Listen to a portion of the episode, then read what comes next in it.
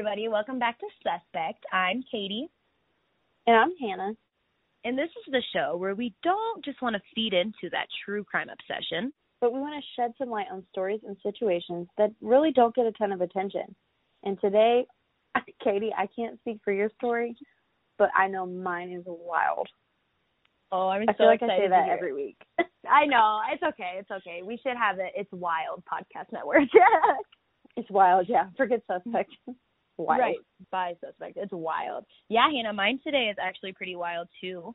Um, I'm so excited to hear yours, especially because our topic this week is legal system failures. And guys, welcome back. Um, I know it's been for well for you guys a couple weeks, but for us it's actually been a couple months. We've just been super busy. There's been a lot going on in the world, as all of you know, with the pandemic and then the Black Lives Matter movement and all the politics crap that we're not even going to get into. But all of that going on in the world obviously has caused us to just have our focuses elsewhere for the past couple months. We had to get our affairs in order, and now we are back and we are ready to jump right into our stories today and from here on out. Yeah, heck yeah.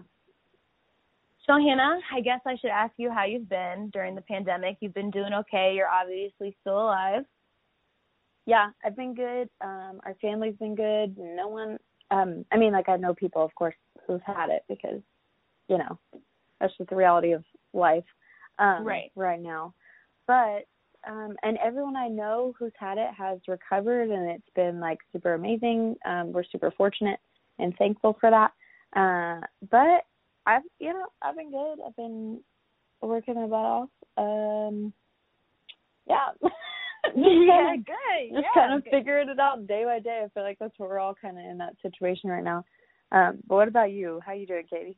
Yeah, I mean, I definitely am right there with you. I've been working a lot, very thankful to still have a job. Obviously, I know a lot of people were not so fortunate during these times. Um, you know, I moved to a big new city and then all this happened and I've just been here trying to figure it out. So, you know, it's definitely a little bit of a process, but you know, I definitely feel like it's something that has helped me grow in multiple ways and I am thankful for that. I can't complain. And I haven't had COVID. I personally haven't known anyone that's had COVID.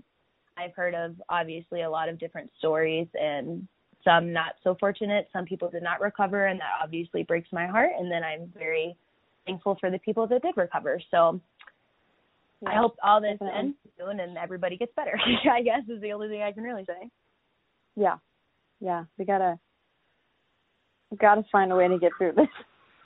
So guys, as you also know, there's been a lot going on in like the news and the media, and we're not going to get too much into it, but I do want to say right here that obviously every life matters. We need to be more cautious of what we're doing and what we're saying and how we're treating people regardless of their skin color, regardless of their religion, regardless of anything that you might want to judge them for. We just all need to love everybody equally. We need to be willing to stick up for people that we see are being wronged because you would want somebody to do that for you at the end of the day. And um yeah, I guess that's all I really want to say about that at this moment. And we need to save our children. That's important. Please make sure that if you see any children in public at all being messed with, that you immediately step in. Do not let that be a thing, guys. That is something that obviously has been really talked about lately in the media, especially with the pedophile ring stuff going on. I don't even know what to say about it. I get flustered talking about it. I'm sure Hannah and I will probably end up maybe doing an episode on all of that possibly because that's something that we've talked about, but please make sure you're watching out for the little ones, I guess is all I can really say. I have little siblings and I know Hannah has a younger sister, so, you know, just love everybody. Please love everybody and protect everybody. For real. Like we gotta look really out for each other.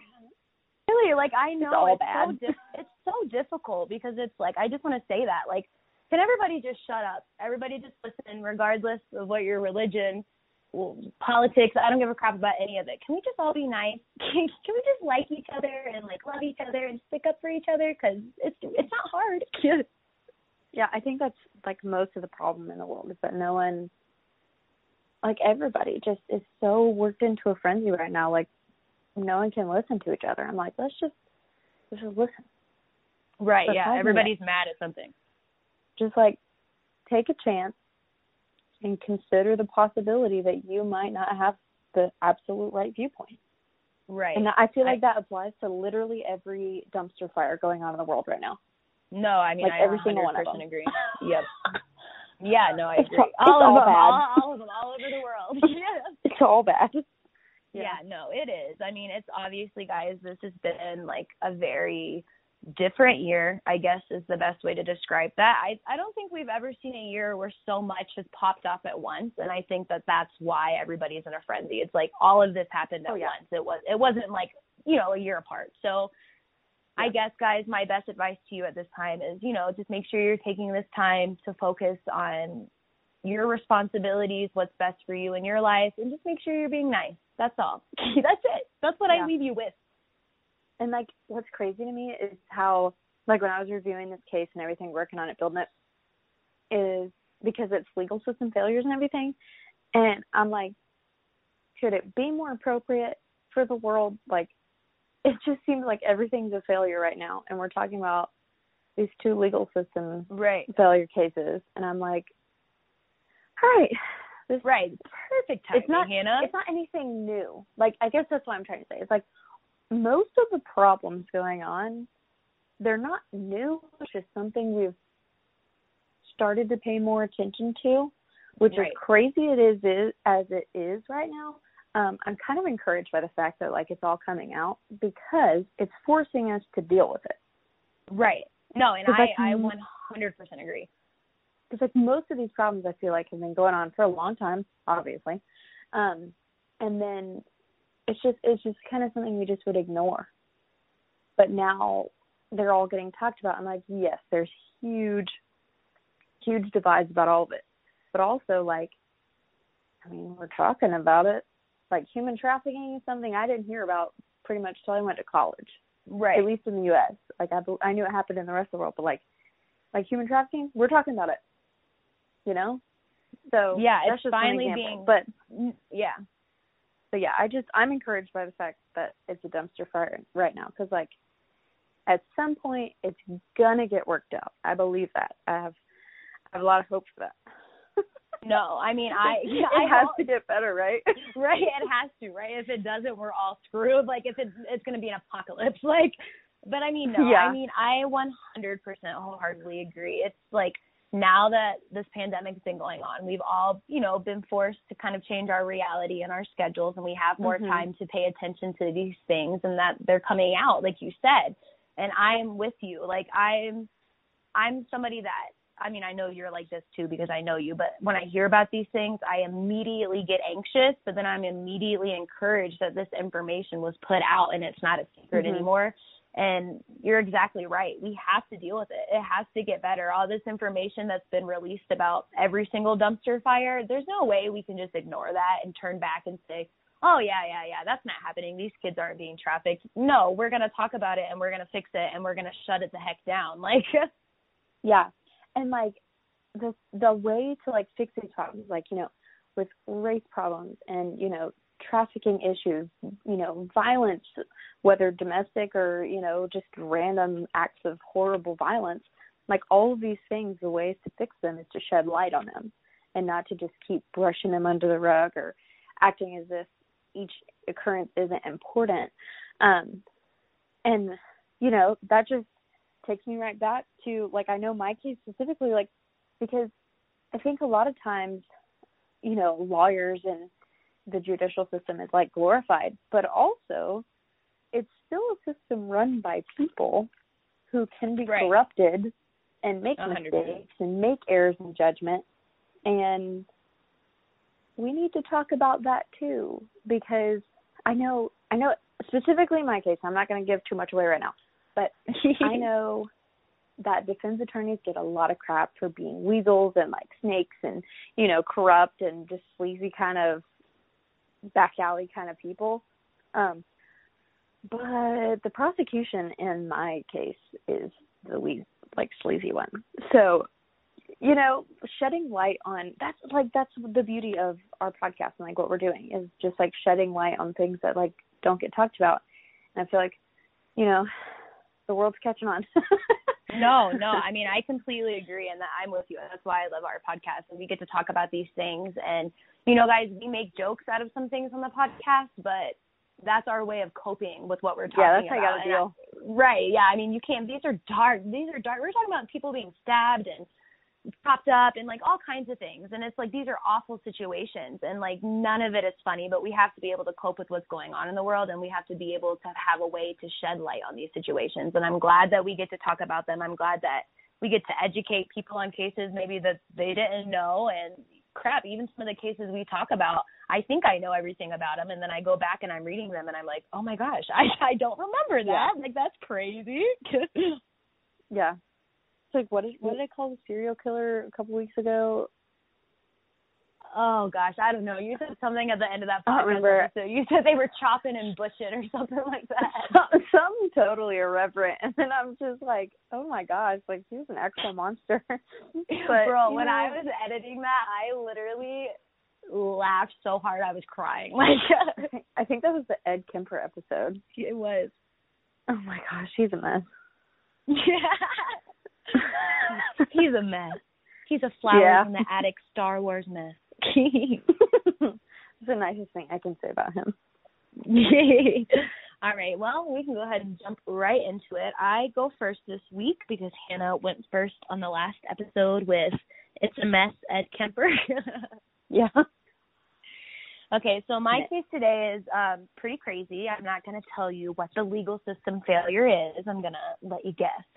Um so I don't know if you've heard of James Joseph Richardson. Have you heard of him, Hannah? Oh, I have not. Okay, well, perfect. We're gonna we're gonna get it popping and chopping. Um, choppin'. so this is actually a case from Florida. I was feeling a little um homesick, and I was like, you know what? Let me find something from Florida because Florida just has the best cases as it is. Oh, but yeah. It's like an example of literally every crime. I mean, Epstein was from Florida. Like, what? What more could we do? Right, right. Let me find something from Florida. Um, so I'm going to jump right into it and I'm going to tell you guys about James Richardson. So my story, like we were talking about earlier, is kind of perfect for the time and what's been going on. Um, James Richardson is actually a black man who was convicted in 1968 for the October 1967 murders of his seven children. So at the Wow. time of the murders, yeah, at the time of the murders, Richardson was um, actually an immigrant farm worker in Arcadia, Florida, living with his wife, and her name was Anna Marie Richardson, and they were living with them and their children. So we're going to go ahead and jump right into that dark day in 1967. So on October 25th, 1967, the seven Richardson children, ranging in age from two to eight, they consumed food that was poisoned with an agricultural pesticide. So six of the children died that day. Betty, who was eight, Alice was seven, Susie, age six, Doreen was five, Vanessa was four, and James Jr. was two. The seventh child, Diane, who was three years old at the time, died the next day. Betty and Alice were from Annie Richardson's previous marriage, while James was the father of the five youngest children. So the night before, Annie Marie, James's wife, oh, Annie Mae. Have I been saying Marie this whole time? Yeah. Sorry, guys. Annie Mae. I, I'm just biased towards the middle name Marie because that's my middle name, and I think everybody's middle name should be Marie. Okay. Um, so the night before, on October 24th, 1967, Annie Mae, James's wife, had prepared a lunch of beans, rice, and grits for her children. The meal was placed in a locked refrigerator for the night. In the morning, the Richardsons left to work um, at the Orange Groves, which is about 16 miles away from their home. Their neighbor, Bessie Reese, was delegated to take care of their children while their parents were at work. The oldest four children were enrolled in school, and that day they came home to eat lunch. After they returned to school that afternoon, their teachers noticed that they were showing some really weird symptoms, and the principal immediately took them to the hospital. Which, like, side note, that's that's crazy. Like, the principal took them to the hospital. Like, how nice. like, I've never heard of that. The sixties was a whole other time, dude. I know. You're right. You're right. I forget. We're born in a whole other time. I know. Sometimes my I dad wish I was like born back eight then. months old at the point of this story. So Oh, it's a really? long time Oh. ago. Oh Yeah, yeah, I'm excited. Sixty-seven. cool. I'm excited. I like the oldies. yeah. Yeah, Timmy's gonna be 54 this year, y'all. He's old. Oh, oh my gosh, Timmy. we love him. Tim's so cute. you haven't seen his quarantine beard. oh, I have. I trust me. I saw a picture your mom posted on Facebook. oh Lord, the world has been exposed. Right. Okay, sorry. Uh, no, you're fine. I was laughing too. I had to stop myself. okay, guys. So the principal took them to the hospital immediately. One of the teachers went to check on the three kids that were at home, and she found them to be sick as well. So they were taken to the hospital as well at that time. Um, word was sent to their parents that just one of their children was sick and that a parent needed to come to the hospital. Both of them left the Groves to go to the hospital, and they had no idea that all they had no idea that six of their children were already dead by the time they left. Oh my gosh. So Joseph, I have no idea how to pronounce his last name. Joseph Minoa, we're just gonna call him Joseph H. Joseph H. Um, was head of the Arcadia Police Department, and he was the first officer to arrive at the hospital that day.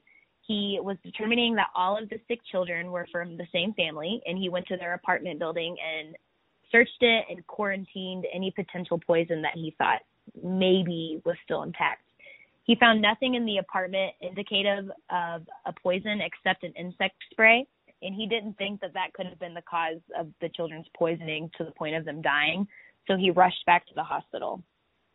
The Arcadia police, tr- uh, uh, the Arcadia, Arcadia, it stresses me out because I'm saying Katie yeah. yeah. yeah. Arcadia Police Chief Richard Bernard and DeSoto County Sheriff Frank Cline were among the next law enforcement officers to examine their apartment. Bernard and Cline went into the unlocked apartment and they said that they noticed a very strong smell, but no sign of any poison at all. Cline believed that the poison might be a pesticide and he went to the shed behind the apartment building to search it and he didn't find any poison there either reporters started to flock to Arcadia to cover the breaking news of the death. Frank Schaub, a prosecuting attorney in the area, did a prosecuting attorney in the area did respond to the reporters and he gave them accounts of his investigation in the house at that time. So the next morning after the death of the last child, Diane, um, a two pound sack of the agricultural agricultural I don't know I'm slurring that agricultural pesticide um, was found in the shed. So Clyde Bernard, their staff, and Schaub all agreed that the bag of pesticide had had not been there the day before when they had checked the area, and they said that they had searched around five times. They thought that whoever had placed the pesticide sack was also probably the person who had poisoned the children conflicting reports on how the pesticide stack was found was given to law enforcement. Okay, so the first officer that had arrived, Joseph H., that we were talking about earlier, was told by Bessie Reese, the babysitter, that Charlie Smith, who was a black resident of Arcadia, had discovered the pesticide. When he asked Bernard, who called in the discovery to the police station, he was informed that it was an anonymous male caller. So the next day, Cline and Schaub's local assistant, his name is John Treadwell, he told the reporters that Richardson had discussed insurance policies for the children the night before their deaths. It was determined that the insurance salesman, George Purvis, talked to Richardson just hours before the children were poisoned. The children's funeral was held on that Sunday. Both Richardson and his wife collapsed in sorrow at the service. National news, magazines, television, radio networks covered the funeral. This put Sheriff Cline at the center of a nationwide attention. Barnard later told the attorney Mark Lane that Cline saw the chance to make a big name for himself and he needed to make an arrest really bad. Two days after the funeral, Cline charged Richardson with seven counts of murder in the first degree. However, Police Chief Barnard said there is no case against that man. Treadwell, charged with prosecuting the case if it came to trial, agreed with Barnard. The murder warrants were dropped, but both Richardsons were formally charged with neglect. Hi. Yeah, I know. It makes no sense. I guess they were trying to say they neglected them with the poison in some way. I mean, I it really just makes no sense. There's no case for the neglect either, but 60s. So, so pretty much the only evidence against dad right now is that he discussed insurance policies. Yep, yep. That's Okay. the only thing that they have against him at this time is that they think that sounds sketchy. So he must have something to do with it. I mean, you know, it's a little sketchy, but also like all of his kids are super young, so Right. Not insurance for young? I feel like that would make sense, but I don't know. Keep going. Tell me more. Right, right. And you're gonna take all seven of them out at the same time? For real. That's a feat. Right. Let's see here. At the press conference the next day, Cline announced that Richardson had five other children who had died under mysterious circumstances in another Florida city, and that his motive for the What? crime, hmm and that his motive for the crime was to collect the insurance money on the children, which would total almost fourteen thousand dollars. Judge Hayes said that both Richardson and his wife had taken lie detector tests, and the results showed that the Richardsons had knowledge of the poisoning, which indicated that he was guilty. And then I, I made a little side note right here, and I said, "Thank goodness it's 2020 now. We know that these aren't sufficient enough to hold up in court." Exactly. Oh my goodness. Thank goodness that we know Like, lie come detector on. tests are not I mean, all of your children just died. Of course you're like all of your senses that they test on a lie detector test are gonna be all over the place. You have no children anymore. Right. Your all of your your blood pressure spiked. Everything's spiked. I have anxiety right now, and I they could pull me in for a lie detector test, and I'm telling you, I'd fail that thing, and I would have no idea what they're talking about. But just because I'd be like stressed to be sitting in a freaking chair in a room full of cops, like, are you kidding? Oh yeah, a hundred percent. If I was like innocent and they pulled me in for a lie detector test, I'd be so furious that they thought it was me and they were wasting time looking at me instead of looking at somebody else. I would be all over the place. Um, okay, but also he had five other children die of mysterious cases, causes, circumstances, whatever. I don't- Um, I I don't think that's true. I think that that is just Oh, something okay, that you, okay. yeah, because I don't I don't have unless I'm wrong, and I'll correct myself later on in my story. But I I don't think that's true. I think that that was something that he was just kind of throwing out there to say like, Oh, hey, okay. like this isn't the first time he did this kind of thing. Okay, when you said that, I was like, uh, okay, Katie, are you sure this is a legal system failure? Um, right, right. That's sketchy. Yeah, it's okay, it's a that was- failure. Okay. So the coroner's jury held a hearing on November 2nd, 1967, at which Judge Hayes said, "We will meet today to instruct Frank Cline to file murder charges against Richardson." This statement carried considerable weight in Arcadia, including with the handpicked jury because of Hayes's prominent standing in the county and the fact that he had been a judge in Arcadia for more than 31 years. John S. Robinson, a 30 year old white lawyer, became concerned over the media coverage of the Arcadia murders. He believed that the case was being handled unfairly as the judge constantly claimed that Ju- Richardson was guilty. He contacted people who knew Richardson and they told him he had a reputation as a family man and that they would never suspect him for killing his children. He would never do it. Robinson went to talk to Richardson while he was being held in the county jail before the trial took place. Richardson was adamant that he had not killed his children. He loved them very much. Richardson said Sheriff Cline was pushing him around and calling him the N word and questioning him in a very mean way every day. Cline had Oh. told Richardson, yeah, that which is terrible. That's like not, that's not okay. yeah, not at all. Cline had told Richardson that he would be let off easy if he confessed to the crime, but he denied that he had ever harmed any of his children. Through Ernell Washington, another prisoner, Robinson also discovered that Cline placed an eavesdropping device in his cell whenever Robinson was going in there to talk to Richardson. Robinson later found the microphone and removed it, letting Sheriff Cline know that he had found it. Which I love. I love when like lawyers and like police officers like have beef with each other and they're like just like excuse my French, like smart asses with each other, like, Hey buddy, guess what I found? Here you go. Yeah. so Robinson filed for a writ of habeas corpus through which a person can report an unlawful detention or imprisonment to a court and request that the court order the custodian of the person, usually a prison official, to bring the prisoner to court to determine whether the detention is lawful. And after examining the available evidence and finding nothing substantial that he could indicate Richardson was guilty, he then contested the high bonds that had been set, which started at a hundred thousand dollars, which is a lot back in the sixties. Like you're trying to say that this man killed his man, his whole family for fourteen thousand dollars, and his bond's a hundred thousand. Yeah, which like, you know, back in the day, fourteen grand was quite a bit of money, but like you said, that's not even close. like if a man needs fourteen thousand, you don't, have a hundred thousand. I'm looking up what fourteen thousand dollars is today. Well, I know 14. the, the other day, Mima told me they got their brand new Mustang in '67 for two thousand dollars. So, oh my gosh, fourteen grand, I feel like is a crap ton. Fourteen thousand dollars. Okay, so let's see. We're talking about 1967 and 2020. A hundred and nine thousand dollars, three hundred and fifty. Shut your mouth. Yeah, a hundred and nine, three hundred and. What the frick? I could That's spend a lot that. of money. Almost a hundred and ten thousand dollars. I could definitely spend that. I got a lot of things I could spend that on. That would pay for my student loans. Hey, if any of our listeners got a hundred and nine thousand dollars laying around, something to give it to. Right. If anybody wants to be, um, if anybody wants to be Sorry, my I don't daddy without the sugar. yeah, adopt me, please. Adopt me, please.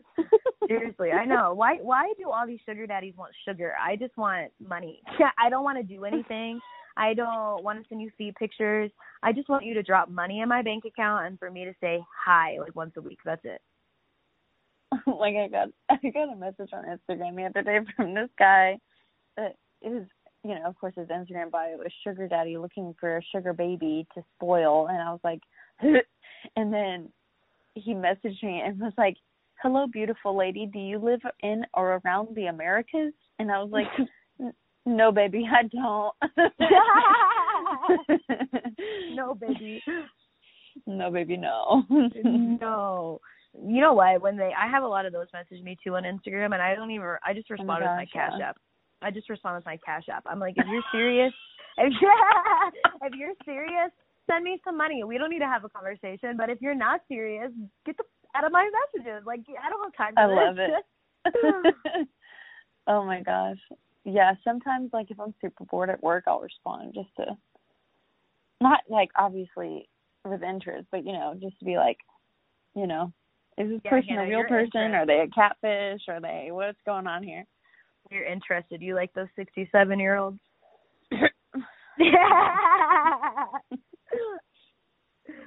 okay, let's get back here. Okay, so Robinson, his lawyer, contested the high bond um, that had been set, which originally had started at $100,000. And after negotiations, the bail was reduced to 7500 and Robinson was able to have Richardson released on bail. Good. So er- Ernell Washington, James Weaver, and James Cunningham, who had all been cellmates with Richardson in the Arcadia jail, said that Richardson had admitted to them that he had killed his children. Judge Justice revoked the bail, ordered Richardson to be jailed again, and asked for a change in venue to Fort Myers in the next county. Attempts by Robinson to move the trial to a potentially fairer county were denied. The trial began on Monday morning, May the trial began on Monday morning, May 27, 1968, at the Lee County Courthouse.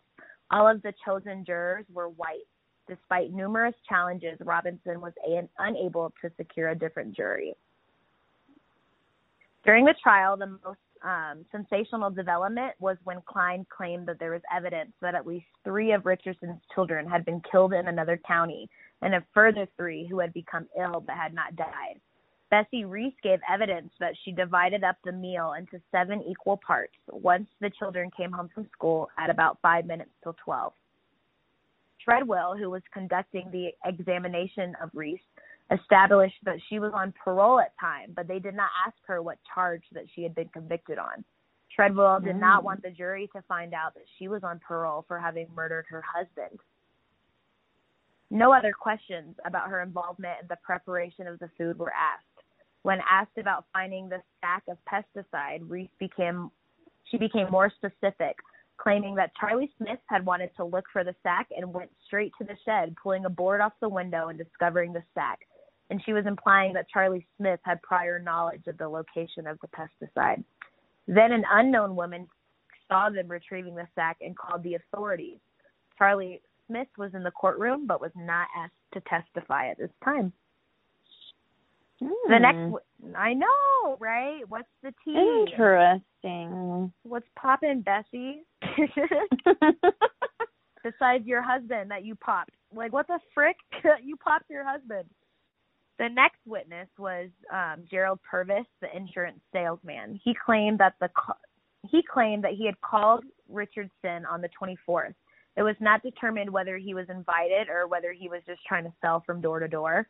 Purvis testified that he had talked about family plans with Mr. Richardson at this time, but Mr. Richardson could not pay the premiums. He decided that he would come back in about a week.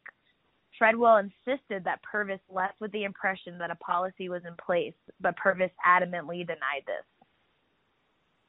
So it's like y'all are just trying to get people to lie. Yeah.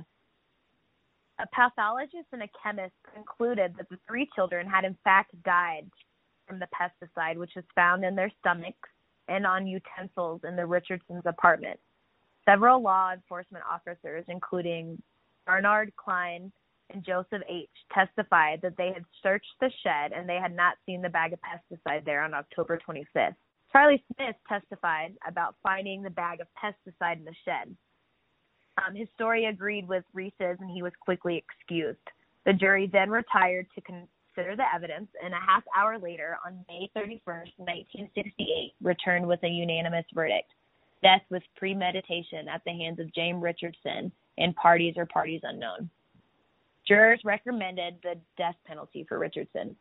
Judge Hayes had Charlie Smith arrested as a material witness and set bond for him at $2,000. No other witness was jailed. After the hearing, Chief of Police Barnard believes that there was still no case against Richardson.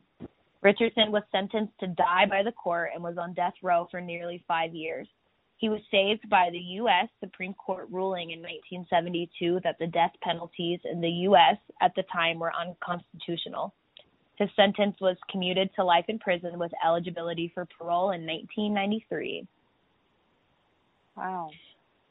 Yeah, I know. This this is a terrible story. It's so sad. Like I just can't imagine like I feel like we've just I've just been like reading and like talking, but I just can't imagine like losing your seven kids and then like just being like convicted because of the time period and you know your skin color. Like you didn't have a chance. Yeah. they didn't they didn't want to listen to anything that you said. They didn't care. They saw your skin and they said you're you're dirty. You did this. Like basically. And it's like this man lost all seven of his children like i can't imagine like having to go through that or like the mindset or like the emotional toll you know No. My like everything about this poor man's life. And I mean, like what's crazy to me is that like this whole charade started like when my dad was a baby and then you know spanned on and on and on and on his his whole life like his babies were gone I, I'm sorry, I'm not making any coherent sense. I'm just I'm reeling. no i Because mean but it's it's the truth Horrifying. It's a horrifying story. yeah it's it's absolutely terrible it's crazy you haven't heard of this isn't that nuts i'm glad i i love when we do cases that the other person hasn't heard of though Yeah. Yeah. I'm glad I heard it because that poor man and his poor family, and poor wife, you know, like I mean, he's, you know, having to go through it and everything, but like she's also lost all of her children and her husband. right Like- and you're and you're just being made out like you know Yeah. whatever the media was back in 1967 that you were a part of it too regardless of whether you were arrested or not Yeah, for all intents and purposes, she became like a childless widow all in the course of, you know, however long the whole thing took. Probably a matter of a couple days. Well, many clues had been overlooked or hidden that would have pointed to Richardson's innocence. Mark Lane, who is an internationally known trial attorney and author, had visited Richardson on death row. Richardson asked Lane to represent him. and Lane began an exhaustive investigation and in 1970 published his findings in the book Arcadia, in which he revealed that the babysitter, Bessie Reese, was a convicted murderer and indicated that Richardson and his wife were innocent. At the time of the children's murders, Reese was on parole for killing her ex husband using poison. The prosecutor had worked hard to keep this from coming up at trial. Little had been done to pursue her involvement with the children's deaths at all, including the facts that she had given them food and that she had initially lied, saying that she had not gone into the apartment at all that day. As of 1988, Reese, suffering from Alzheimer's disease and in a nursing home in Arcadia, had reportedly confessed to the murders more than a hundred times, but her confessions were not taken seriously because of her condition. She died of Alzheimer's. Right, right. Like she's she's not gonna. You forget stuff. She's telling you. Like Okay. She Continue. Yep, I'm sorry. Yep. Yeah, I know. I know. She died of Alzheimer's in 1992. Also, the last surviving witness to Richardson's alleged jail cell confession recanted his testimony to state legislators, saying that he had been offered a lighter sentence in return for the testimony. Further, the investigation into the children's deaths had been pretty inadequate. Leads were never pursued, critical questions were not answered, inconsistencies were never resolved. So Remus Griffin, a man who at the time had been dating the secretary um, of Treadwell, one of the one of the deputies that had been involved in the case, met Lane and his wife at a town meeting called the End of Silence free James Richardson, and then took one of the three copies of the complete original file on the case and gave it to Lane. Lane then met with the governor's counsel and turned the entire file over to the governor, asking for a full investigation and hearing on the Richardson case. The governor, Robert Martinez, appointed the state's attorney from Miami Dade County, Janet Reno, to be the special prosecutor on the investigation. A number of months thereafter, on October 5th, October 25th, I'm sorry, 1989, a hearing was held in Arcadia in the same courthouse where Richardson had been convicted more than 21 years earlier. Lane appeared on behalf of Richardson and Reno appeared on behalf of the state of Florida. Lane argued and Reno agreed that a grievous injustice had been done and that the wrong person had been convicted of these crimes. There is evidence of a cover up by Sheriff Frank Cline, State Attorney Frank Schaub, and his deputy Treadwell, as well as the local judge. After looking at all of the evidence presented by both sides and noting the inconsistency and the injustice that had been done in Arcadia over two decades ago, I'm almost done. Retired Circuit Judge Clifton Kelly said that Richardson had not received a fair trial and he released him into the custody of his attorneys, Lane and the local counsel. Oh my like I I've just been sitting here first of all processing everything because, you know, I'm not the quickest with that. But I understand me either. But also oh my oh my gosh, that was just like that was so much information. Like like I'm following, I promise. But I'm no, no, no. You're good. I was gonna say if you have any questions, like please cut me this off. This is the craziest story. This is one of the craziest stories I've ever heard. I, I know mean, it's wild. I feel like I've heard stories like this before, of course, because you know so much injustice has occurred. Um, but just the specific stories, like hearing specific names and being able to put like faces to it. It's just heartbreaking. Yeah, I mean, especially being from Florida. I mean, I know this is back in another time, but these these are familiar names. Like we, these mm-hmm. are not just random police officers and judges and governors that we're hearing about. Like we grew up in Florida, so like this is part of history that we had to learn in school. You know, so it's like oh yeah, like I mean, the '90s, we were born in Florida right. in the '90s you know, like, you know, a few years after this, but like, that's like our, that's in our timeline, like in our yep. lifetime. My parents, our parents' lifetime, in our lifetime. I just think it's crazy. Yeah, you should ask your parents after the podcast if they remember this, because I'm sure they probably do. This happened like not far from there. Oh yeah, I'm not 100 percent sure where Arcadia is, or Arcadia is, um, but I said Arcadia, or no, I said Arcadia because Dad has an Acadia, and we make fun of people who call it an Arcadia. and I know that the city is Arcadia, but I just called it Arcadia. Wow, I'm an idiot. Um, it's four hours from you guys. Oh dang. Yeah, so pretty close. yeah, that's not bad at all. I mean, a bad drive, but yeah. Yeah, it's not bad at all. It's not bad at all. Let's go to Arcadia, Dad. yeah, vacation. no, that's a heartbreaking story. I'm glad you taught it or told it. Most yeah, um, it. just just a couple end notes here, just about you know his life afterwards. So, um, after he was released, he went to work for Dick Gregory. I don't know if you know who that is, but um, he familiar actually. Yeah, he's an activist. He just died recently. He was a nutritionist, um, a writer, a comedian. He's amazing. Like he's just very intelligent man. Like spoke a lot of life and wisdom into people and the world. And you can find YouTube videos of him talking about a lot of stuff. He's incredible. So but I didn't even know that when I was covering this case. I already knew who Dick Gregory was, and then I saw that he went to work for him, and I was like, and it has like parentheses of like all of his jobs that Dick Gregory did, and I'm like, I don't need to read all that. Like he's amazing. I know who that is. yeah, yeah. Um, so yeah, he went to work for Dick Gregory at a health resort in Fort Walton Beach. He filed a lawsuit against DeSoto County for his wrongful prosecution and settled for $150,000 on yeah, August. That's enough. Right, right. One hundred and fifty money Right. Yeah.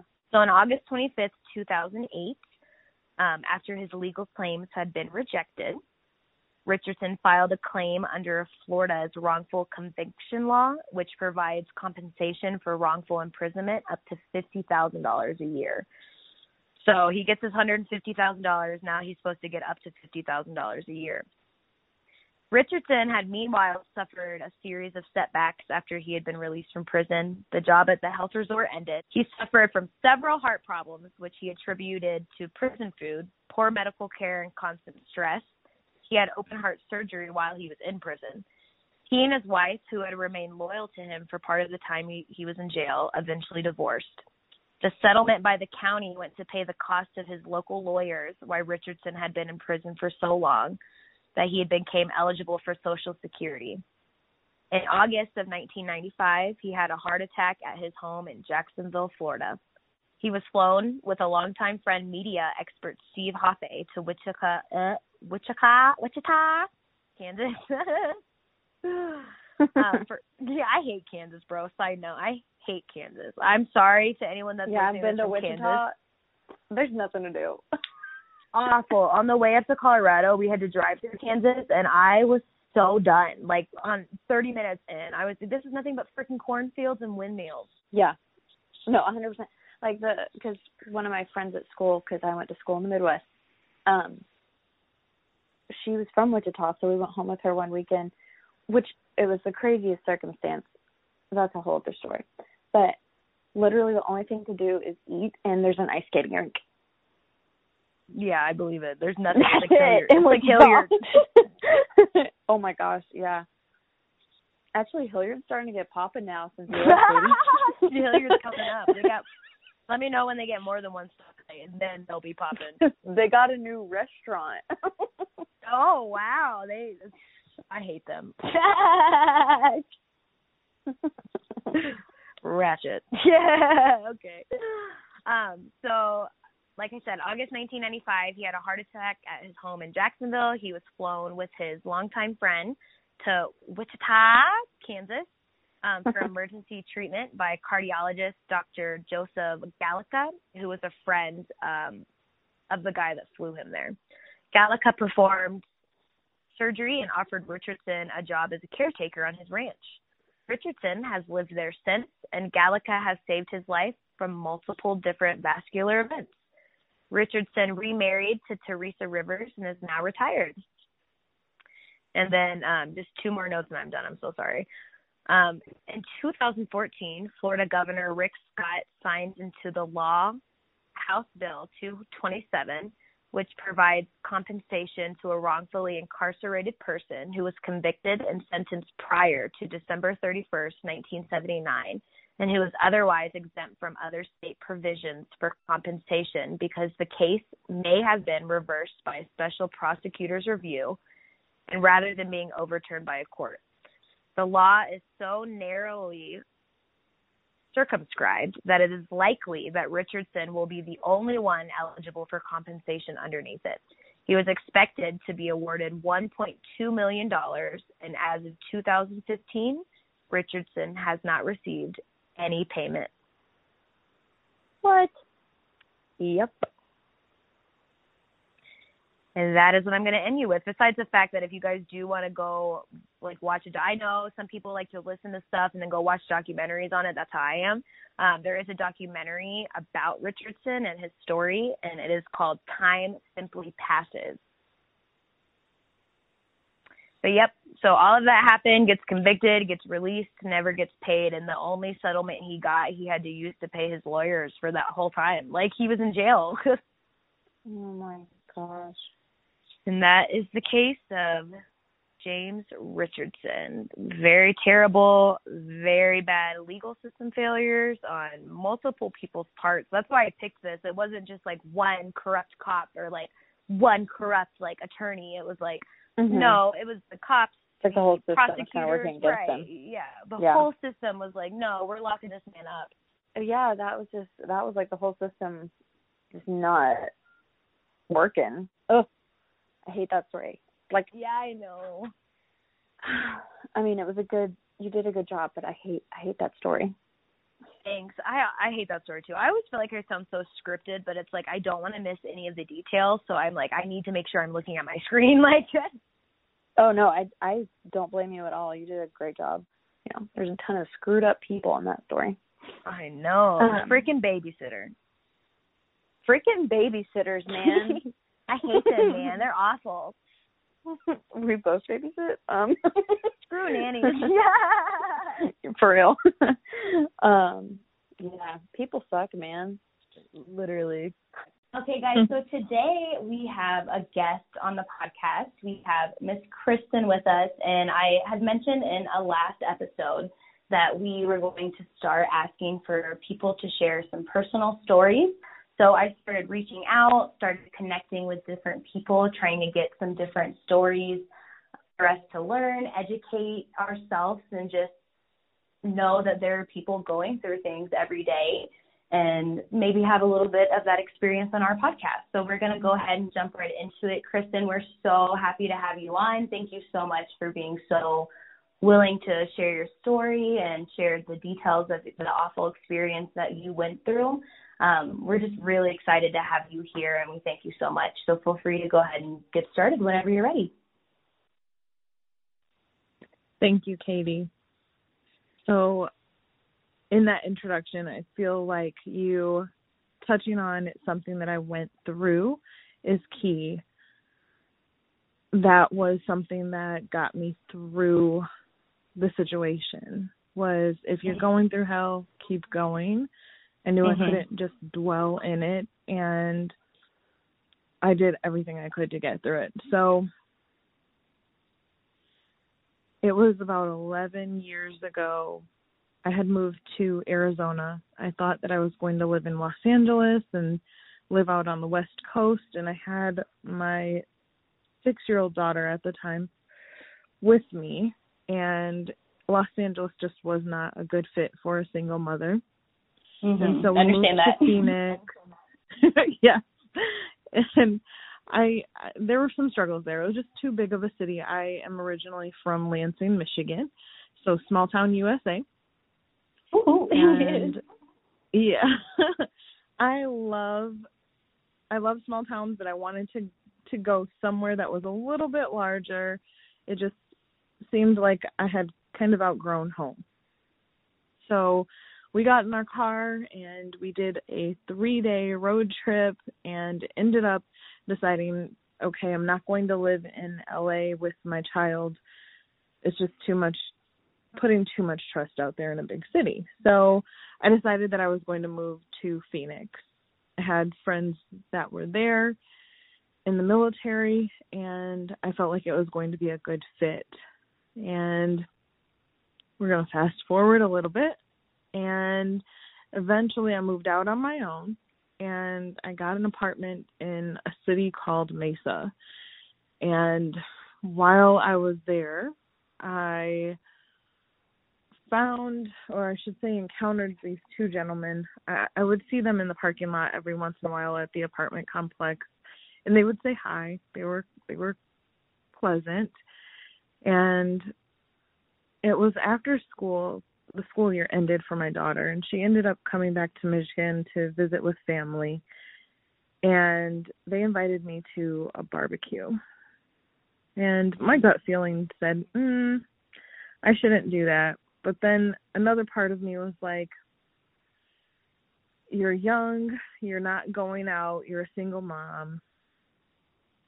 Go ahead and, you know, venture out and meet new people. And they explained to me that there was going to be a, a barbecue with guys and girls that were in the area that were our age and I was welcome to come by and they lived right around the corner. And so I went and when I got there, there was only one guy, and mm. that was red flag number one. He had food, but then he was like, "Oh, well, I think we should wait to to grill when people arrive," and then no one was arriving, and time was mm. going by, and I was like, "Okay, it's starting to get dark." I I want to go back home, so I'm gonna head out. And that's when he, I guess, decided that he was going to try to have his way with me, if you will.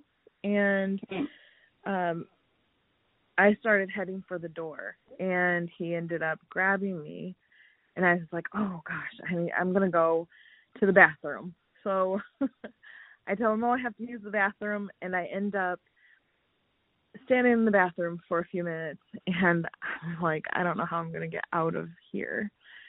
And there was a window, but it was high. I'm short.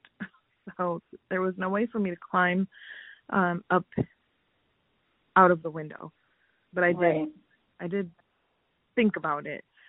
And so I was like, okay, maybe I can get out of here um through the front door but when I opened the the bathroom door, he was right there, and um, he ended up sexually assaulting me, and I had a boyfriend at the time, so there was a lot of guilt for going to a, a barbecue and dating someone that was in the military that was currently mm-hmm. overseas for a, a, a tour of duty for a year.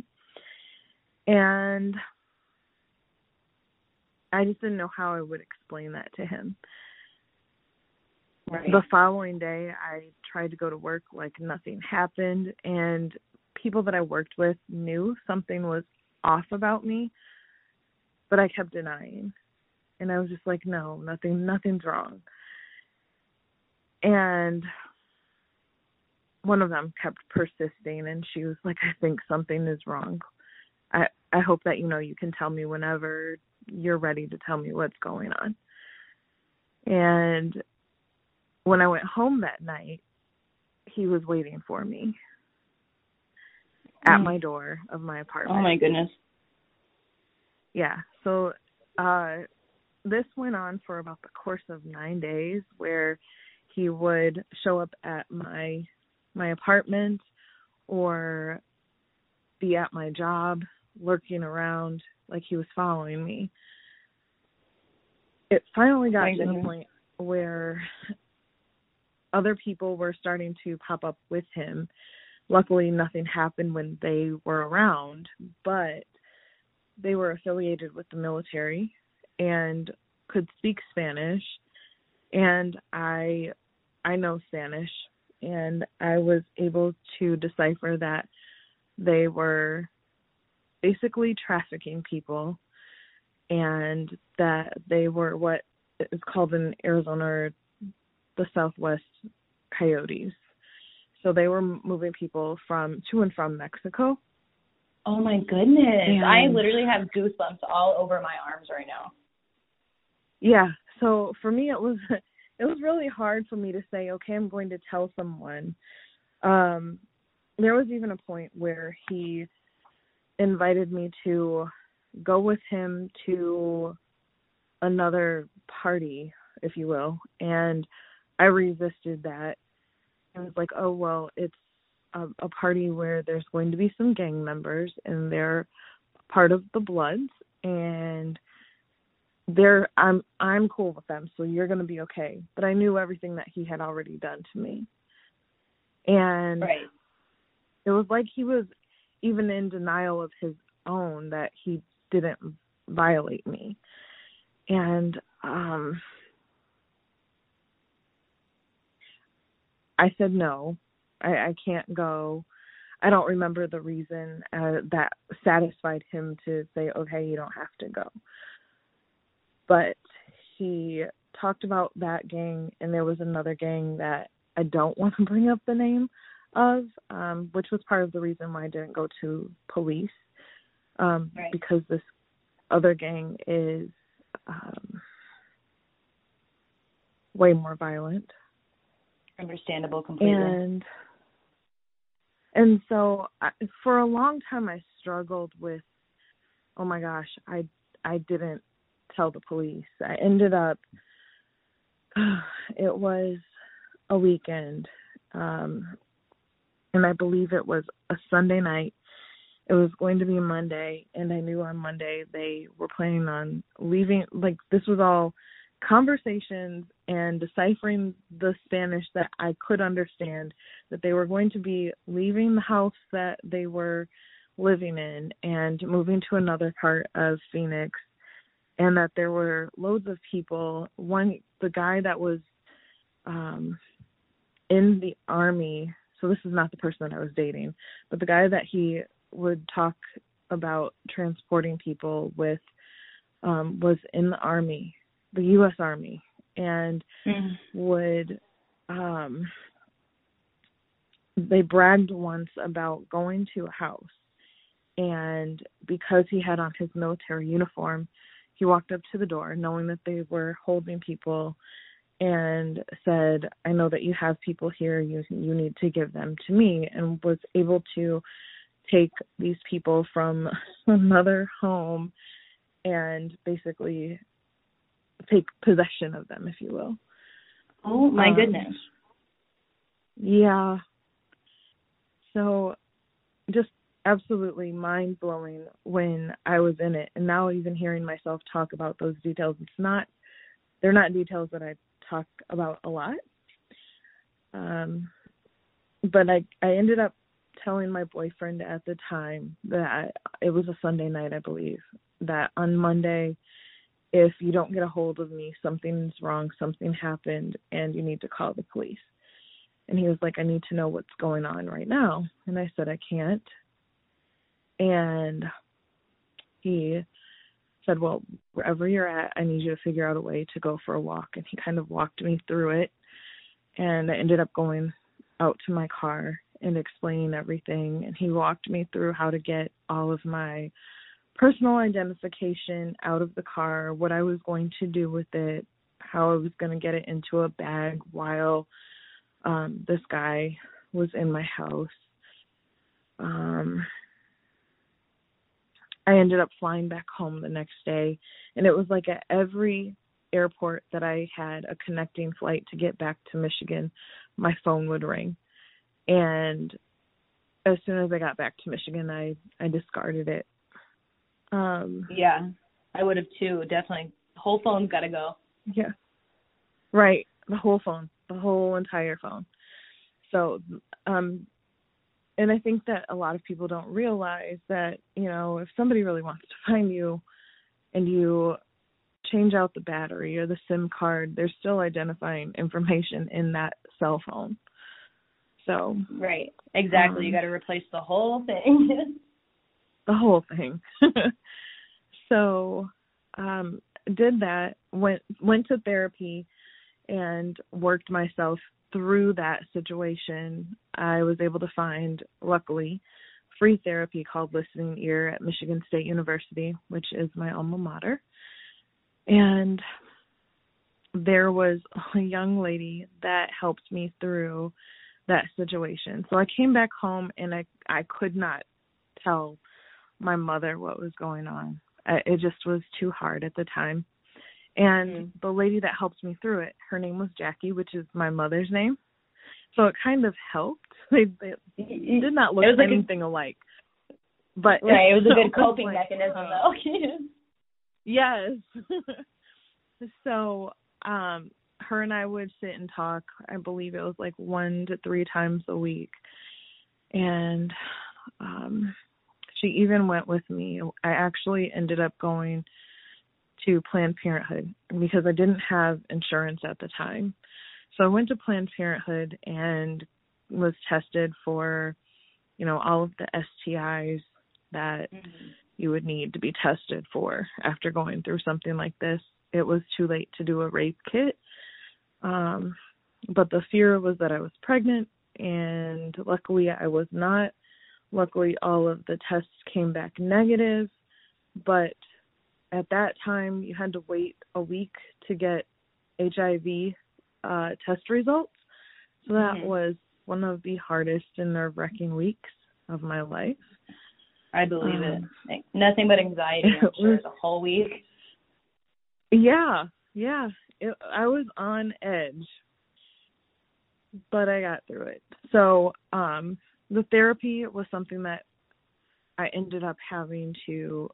And let me back up and just say, the girl at work ended up being on a phone call with me and the person that I was dating at the time.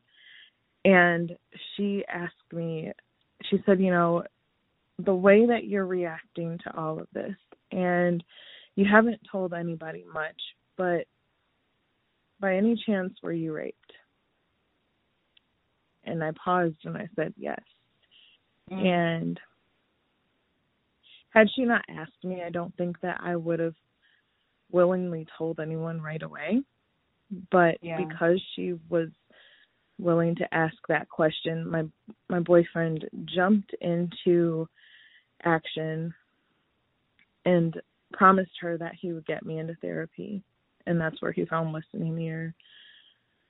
um and i promised her and him that i would go if he found it and um i think that was also a saving grace just having someone that was so intuitive to know but then at the same time it was frustrating to be back home sharing a room with my little sister and mm-hmm. my daughter and it it just felt like I was back at square one. I lost everything, like all of my furniture, a majority of my clothes, um, all of my daughter's toys. I mean, everything that we had in our apartment was left there. Mm. Um, so it was really a, an entire starting over. Yeah. But what I learned from that is that I am way stronger than I ever thought I was before that. And I know that I can go through anything. It's just a matter of putting one foot in front of the other and taking things mm-hmm. day by day. You know, when you go through something that is traumatic, it can be, it can feel like it's never ending. And I just want your listeners to to know that it's not forever. It feels like it in the moment, but eventually there is a time where it's not every moment. So mm-hmm. the weight or the weight might be heavy, but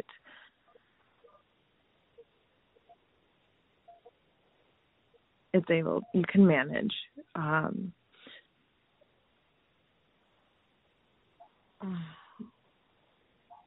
Wow, I mean, I don't know if you are done yet, but I am literally sitting in my room with tears in my eyes because seriously, like that that's an awful, awful situation. Like, let alone having I'm not a mother myself, but let alone having a daughter.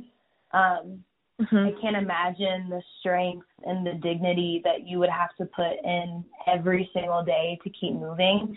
So I admire you, I respect you, and I really look up to you because I know I can speak for me and my listeners when I say this is the stuff that inspires us and not only that, but when you were speaking in your story, you were talking about red flags and gut feelings. And I feel like a lot of times, sometimes we ignore those just as you tended to because of the situation at the time. You were trying to accept an invitation and be nice in the new city. We have stuff yeah. like that happen all the time with gut feelings, and a lot of times we ignore them, and a lot of times we don't. And that's what I love about this podcast is we're trying to teach people don't ignore those listen to those mm-hmm. watch those red flags pay attention to those because those all mean something your gut is telling you something for a reason so i really really appreciate you sharing your story with us and your daughter is very lucky to have a strong mom yeah no thank you so much we really appreciate it you you were powerful very powerful Thank you. I want to say one more thing. So, go ahead. Yeah. When I came home, um it was it was hard to be a mom um and to be in a house with people I wasn't ready to share my story with and mm-hmm. it took me a year to get my family all together and tell them what happened to me but in that time when i came back home i think the hardest thing for me was that i did not have a space to call my own um mm-hmm. so i mm-hmm. started journaling and because i did not have a car i I found a job, but I had to walk to work, even though I was scared to walk to work. Every time I saw an Arizona license plate in Michigan, I would think that they were coming for me, because yeah. why would it? Why would someone be from Arizona and Michigan? I mean, people right. do. yeah, you know, they they why? have Arizona plates, but I was paranoid. Like, why no, are they definitely. here in my in this neighborhood and why are they driving past me and now i'm going to have to try to run and am i going to make it where am I going to run to? Just tons of questions. And um, eventually, instead of walking, I I got a bike, and you know I still had a little bit of the the paranoid thoughts, and I would tell myself, I'm okay, I'm okay. They're not going to come all the way here. They don't know where I'm at. Uh, I'm going to be fine. And but it was a scary time for me in my own mind. It was very scary. But I feel like everyone has to have their place and um for me it was journaling until I got my car and then I would put my journal in my car. And then my car became my place. So I would go to therapy and I would sit by this pond and I would usually cry but there would be times where I would just write in my journal, write how I was feeling, write whether I was sad, angry. It wasn't usually happy for a while. Right. Um, but then eventually, you know, you get to that point or you feel like, okay, I don't need to journal. I'm happy right now. But I I just recently went back to that spot and it was amazing because what used to be a pond is now just like an overgrowth of and I think it might be due to the pandemic that it's an overgrowth of like weeds and all these plants and you barely see the water anymore.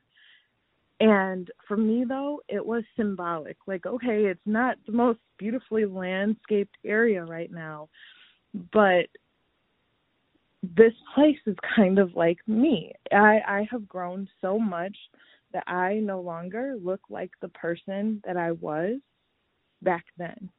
And it's kind of yeah. like an oxymoron. You know, it was a yeah, beautiful, beautiful place to sit at when I was broken. And now it's like this it's like this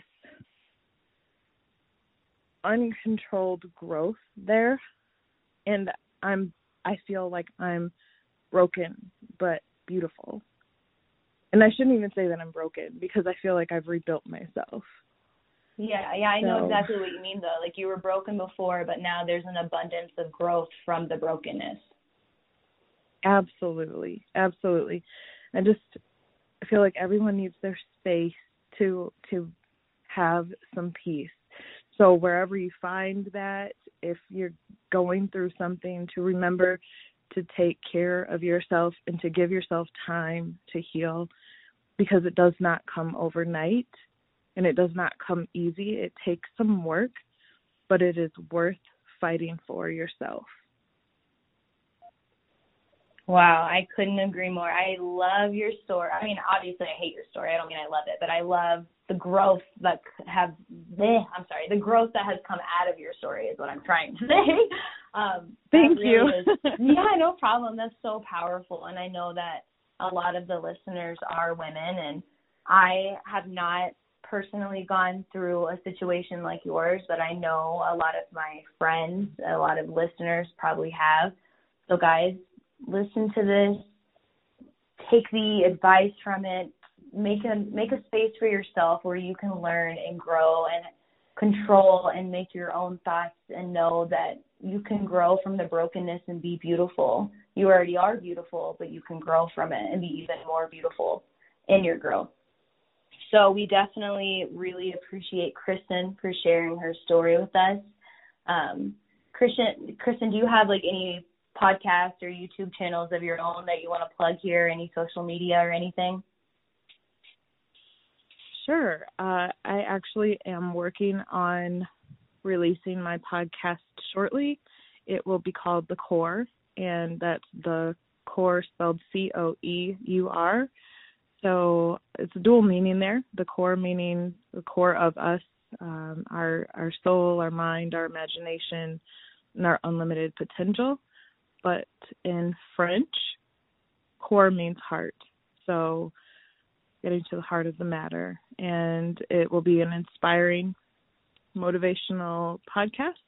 And I appreciate you allowing me to share that. Of course. You guys definitely make sure to go check out Coeur, also Heart and French. I'm sure it'll be amazing. I've really, really enjoyed speaking with you today, Kristen, and maybe we'll have you back on future episodes if you're interested. Absolutely. That sounds great. Well, perfect, guys. Thank you for joining us today, and make sure to go check out Kristen's podcast. And until next time, thank you so much again, Kristen. I enjoyed speaking with you. All right. Thank you, Katie. Have a good night. You too. Bye. Bye bye. So, my story, my crap takes place uh, in Kentucky. Oh, the Kentucky legal system failure. Oh yeah, All let's get it. kinds of mess. Oh, Um, yeet yeet. Yeah. So the story begins on September 28th, 2000. So the start of the new millennium. Um, Woohoo. a man named David Camm, um, an, a former Indiana State trooper, was playing basketball all day at his church, which um, I think it's like a Southern Midwestern thing. I don't know if everyone listening to this podcast knows. A lot of larger churches have a gymnasium in it, um, and like basketball is like something that's always going down. um, so like I know the church I went to when I went to school because Katie, our home church was not that big. No. Um, we did not We're have lucky a we had bathrooms. Building is very small. Um, but the church I went to when I was out of school in Oklahoma, we had a gym and everybody everybody played basketball all the time. Like on non church days, I know like a lot of the guys at school would, you know, get a text from one of the guys at the church and be like, Hey, you guys wanna come play basketball? Everybody's there all the time. So Let's come play ball. that's setting the scene. Yeah, exactly. That's like that's what it was. Um and it seems like from the research I found, like that's kind of David Camm's life. Like he's a former state trooper, retired to pursue his family business. Um and he's just, you know, always playing basketball at his church. So for those of you who don't understand and think that sounds weird, it might just be like a southern Midwestern church guy culture thing.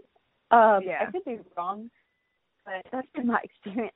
Um but on this tragic, horrible day, David Camm thought he was having, you know, just a day playing basketball at the church with some people. Um, but he came home to just his world completely flipped upside down. Um, when he came home, he found his wife laying in a pool of blood on their garage floor.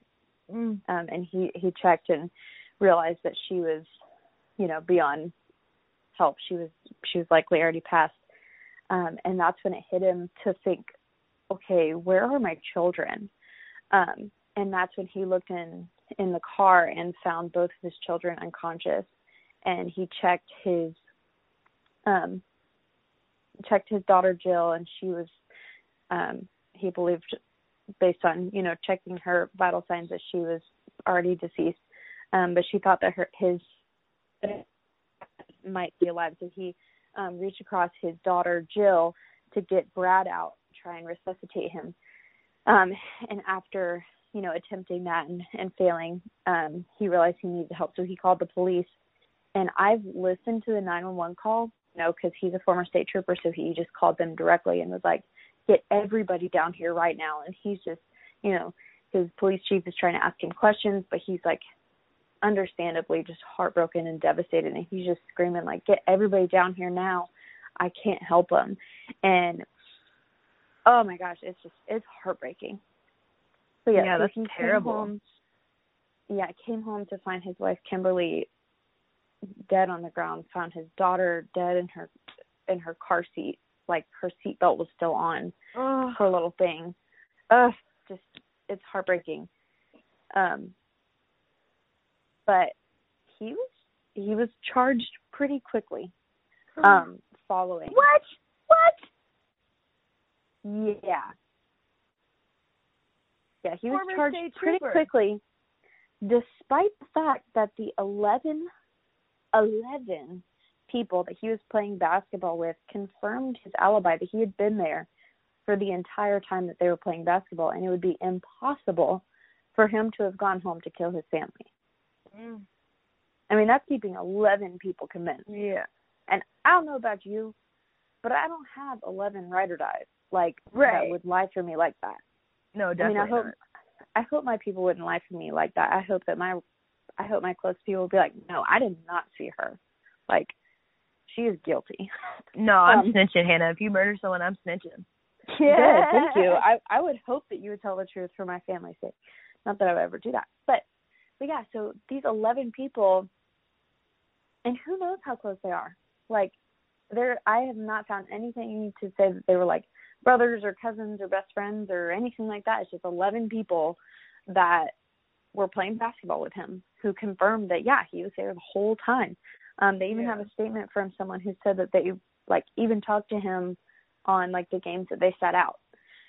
Um, so despite all that, he's charged with the murder of his wife and two children. So his wife Kimberly's family at first they were like completely shocked. They 100% could not believe and did not believe that he did this. And then the prosecution starts to do a little bit of digging. And they found not one, but several women who admitted that, yeah, at one point or another, I had an affair with David Camm. Oh. And yeah, that kind of marred his like family man image pretty strongly. So that was just like the first nail in his coffin. That's the first time that um Kimberly's family kind of starts to look at him with a little bit of side eye like um but David insists like, you know, he wasn't the perfect husband. Um but none of these affairs were going on currently like they were past mistakes that he and Kimberly had worked through um and that like there was absolutely no way that he killed his family. So before we really get into the case, I need to tell you some really strange stuff about the crime scene. oh, let's hear it. I'm all for it. If you have pictures, send Okay. them. Okay, I'll send you pictures for sure.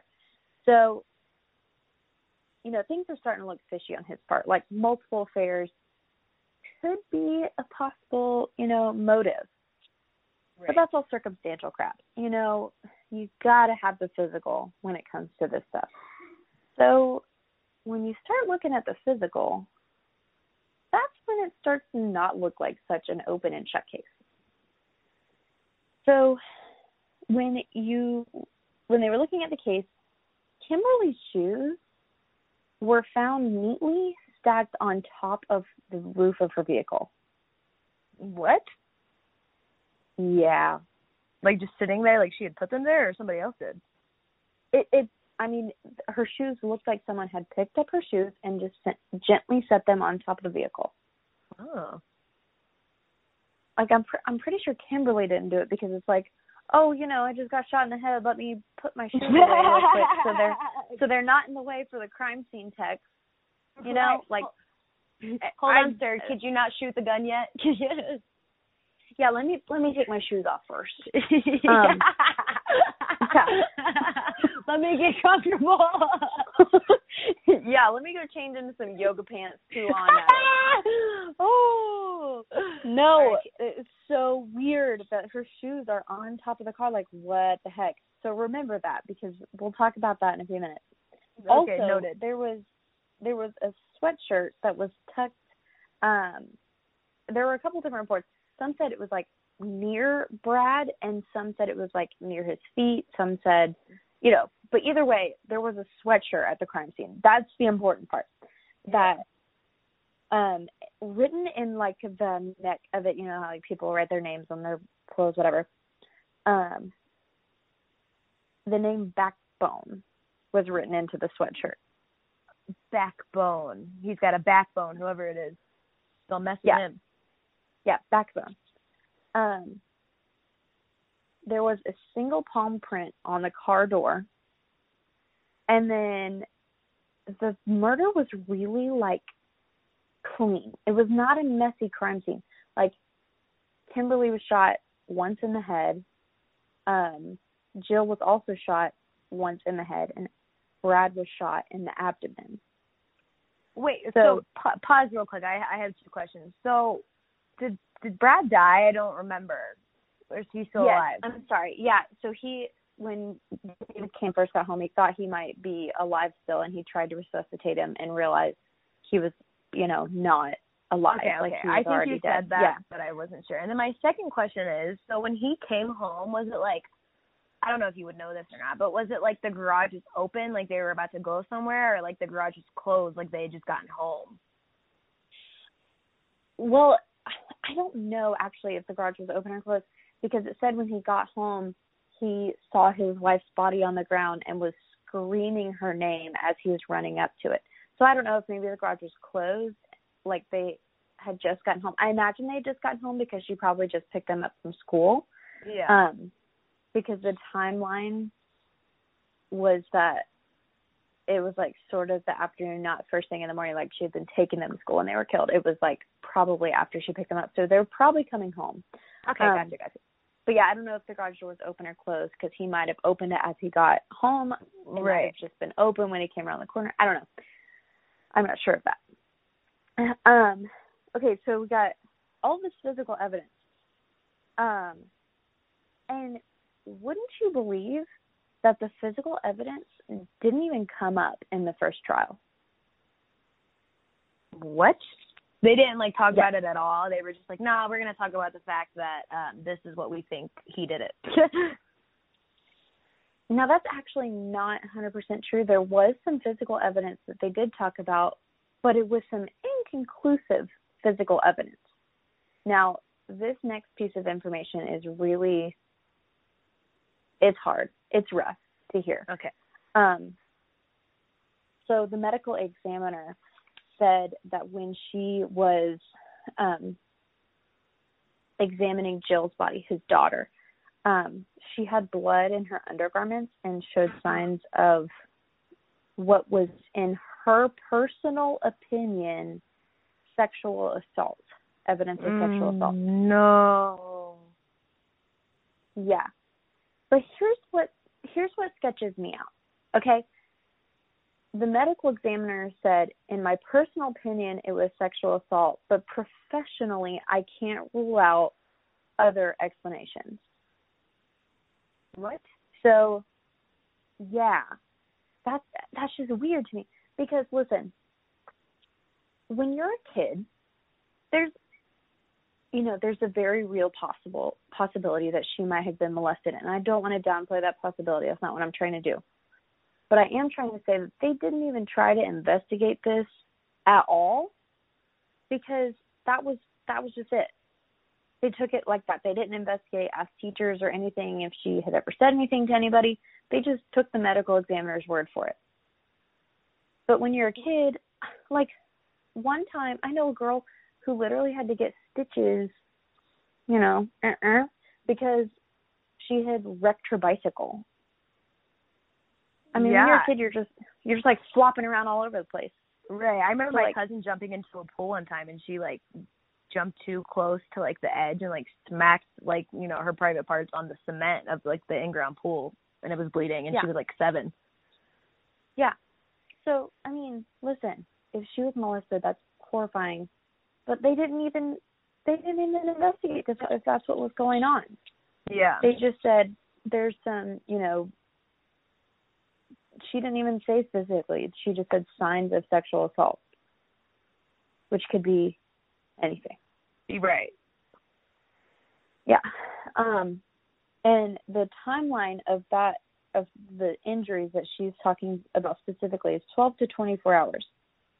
And it's significant because if it was closer to the 12 hour mark, it couldn't have been David because he left early in the morning for work before the kids went to school. So it had been over 12 hours since he had seen her. Yeah. But if it was closer to 24, potentially, if she was being molested, there is a possibility it could have been him. But they didn't investigate it. They didn't. They didn't dig any deeper into that. They just saw that possibility and ran with it. So they enter this first trial, and this is how it goes. Okay, so they begin parading these women, testifying that they had an affair. Um, oh, shoot, I need to back up because I forgot one piece of physical evidence. no, you're good. So, okay, so they took that whole thing about the possible molestation, they just ran with it. And then there's this other sketchy piece of physical evidence Oh no, let's hear it. from this quote unquote expert. We'll talk about him in a rem- in a minute. Remember him because Okay. this guy. So, this whole bloody crime scene, this horrific triple murderer David Camm, when his clothes are tested, the only blood on him is eight eight microscopic blood spatters on his sweatshirt. I'm sorry, Yeah. you, you you shoot three people, especially two children in a vehicle, you gotta get pretty close for that. You're gonna get a lot more blood on you than eight microscopic splatters. Yeah, a hundred percent. But this expert said, and he was very bold, he said it is without a doubt high velocity impact splatter, and the only way to have made this pattern was to shoot someone from four feet away. No, it's me going in and checking my wife's body, stupid. Yes. What David said, which is much more likely to me, and you'll hear later that other experts agree, um, if you've been a crime enthusiast for like five seconds or seen a single episode of Forensic Files, you know what high velocity impact splatter is. And if you're shooting from someone from four feet away, you're going to get a whole heck of a lot more than that. But this amount seems much more consistent with when he leaned across his daughter's body to get to his son Mhm. and touched her bloody hair. Like, does that that seems to make more sense of how he would get eight microscopic splatters on him?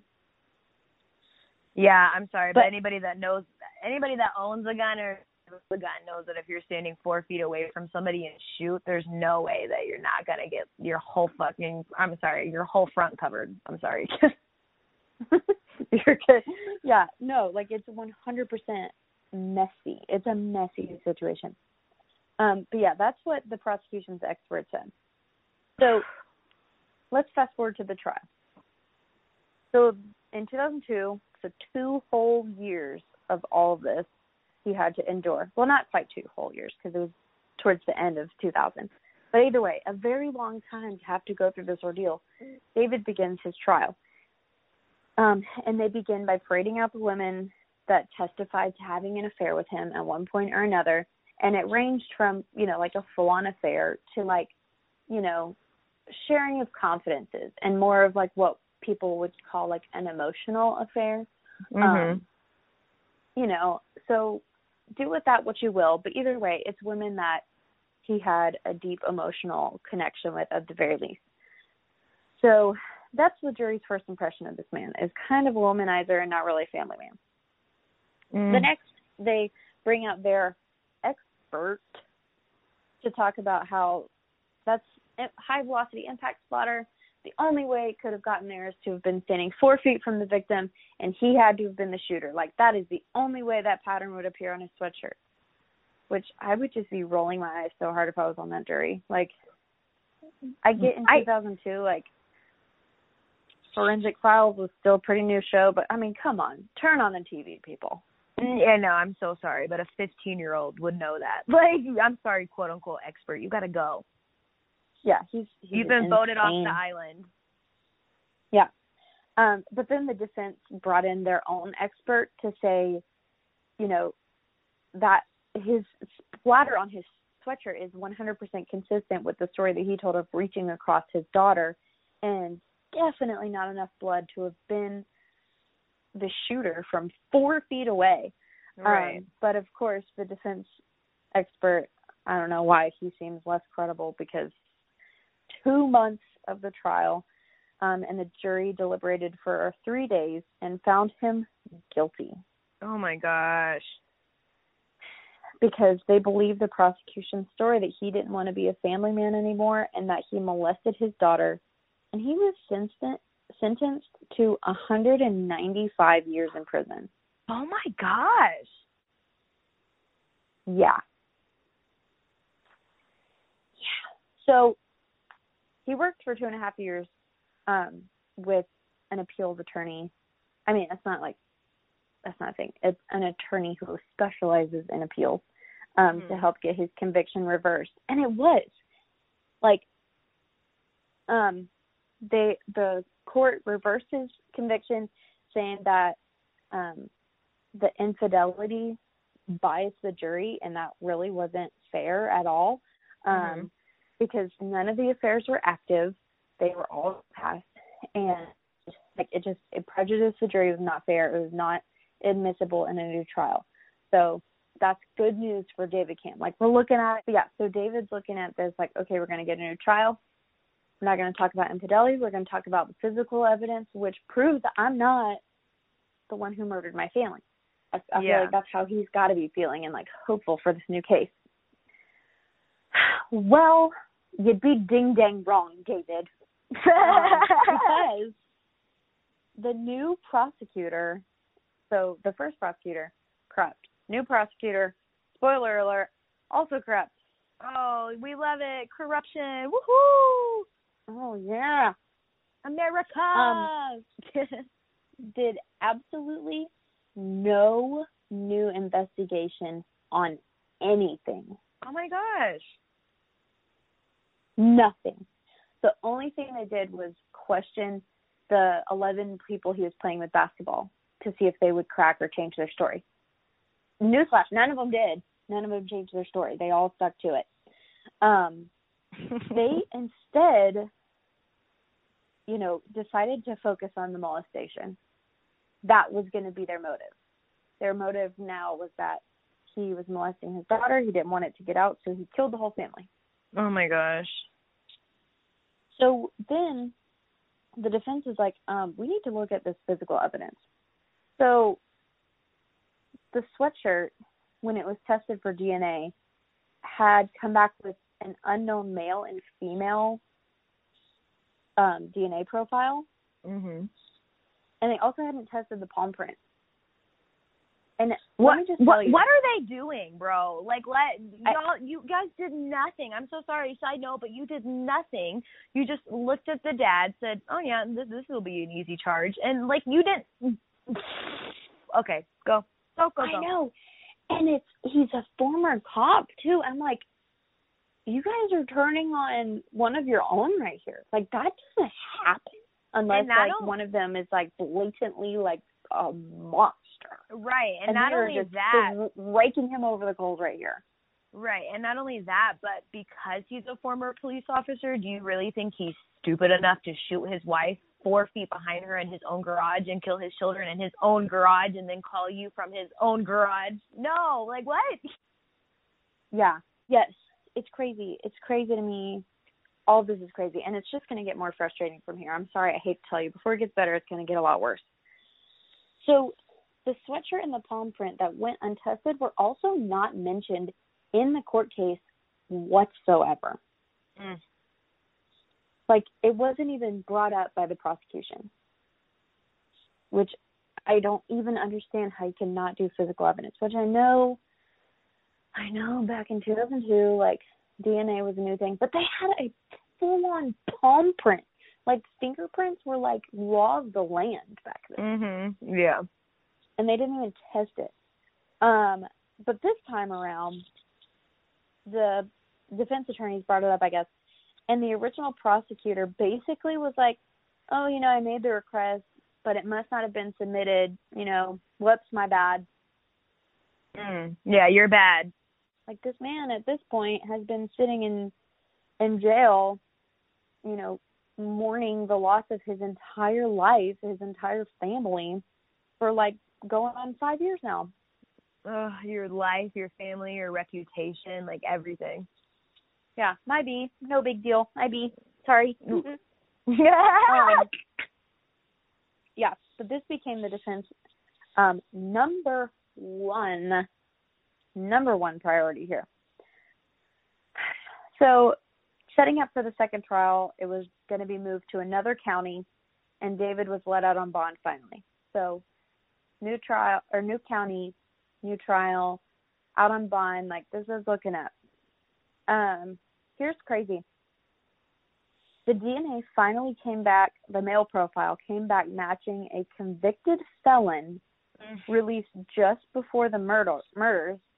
His name is Charles Boney. You want to guess what his nickname is? Oh, oh my gosh, is it Bonehead Backbone. or Backbone? Whatever, same same crap. He's a bonehead. His nickname is Backbone. oh my gosh. Yeah.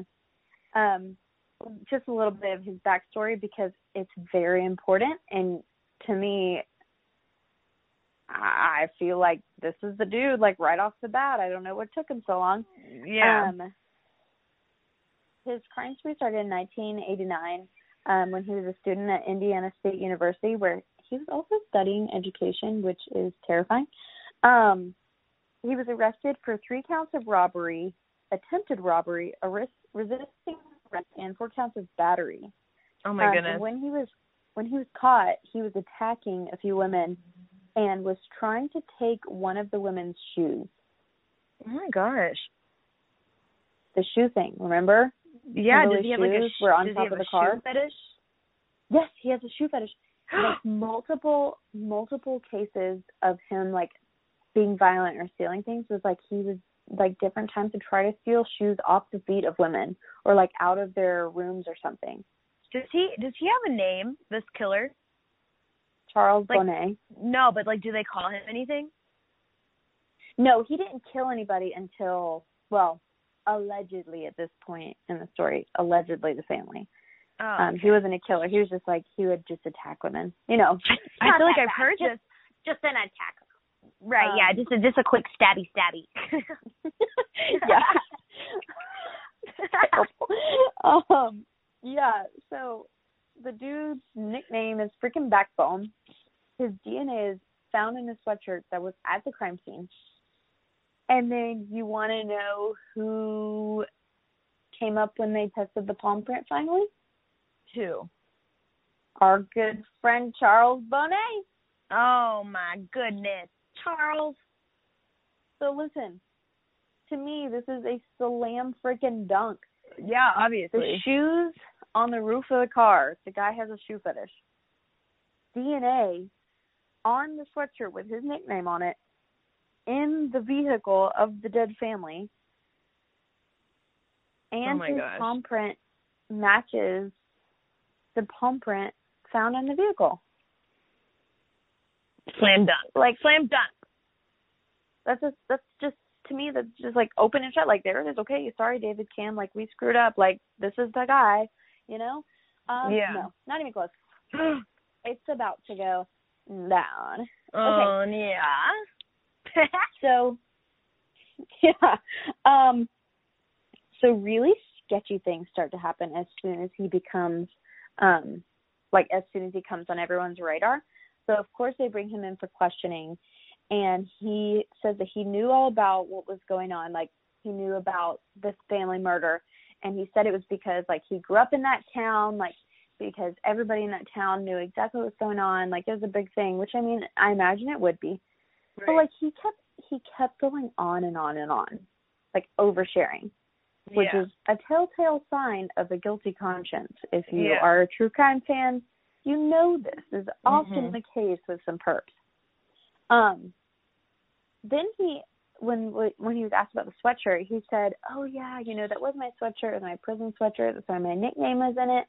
But since I got released, I donated it to the Salvation Army, and then that's probably where that unidentified female DNA came into play because it was just probably some random person who touched it at Salvation Army. Mm. Liar. Like to me, you you really thought your story out here, buddy, a lot. Yeah, he really sat down and wrote a novel. Yeah, and he said in his like initial interview that there would be no evidence found to put him at the crime scene. But even if you take the sweatshirt out of the question, like his palm print is on the car. Right, right. You touched something, idiot. Like he said he didn't know them at all, so how the heck else is your palm print gonna be on the car? He slapped the car while they were driving on the road. like a dog. Yeah, just just happened to sl- smack this random car that drives by. but I don't know them. Oh my goodness. Oh my goodness. Okay. So then something else sketchy that went down, uh, which I'm I can't go into all the sketchy things. It would take me literally like an entire series of podcasts to do it. but he had a cousin that was on the police force who met with him um off the record shortly after he was first brought in.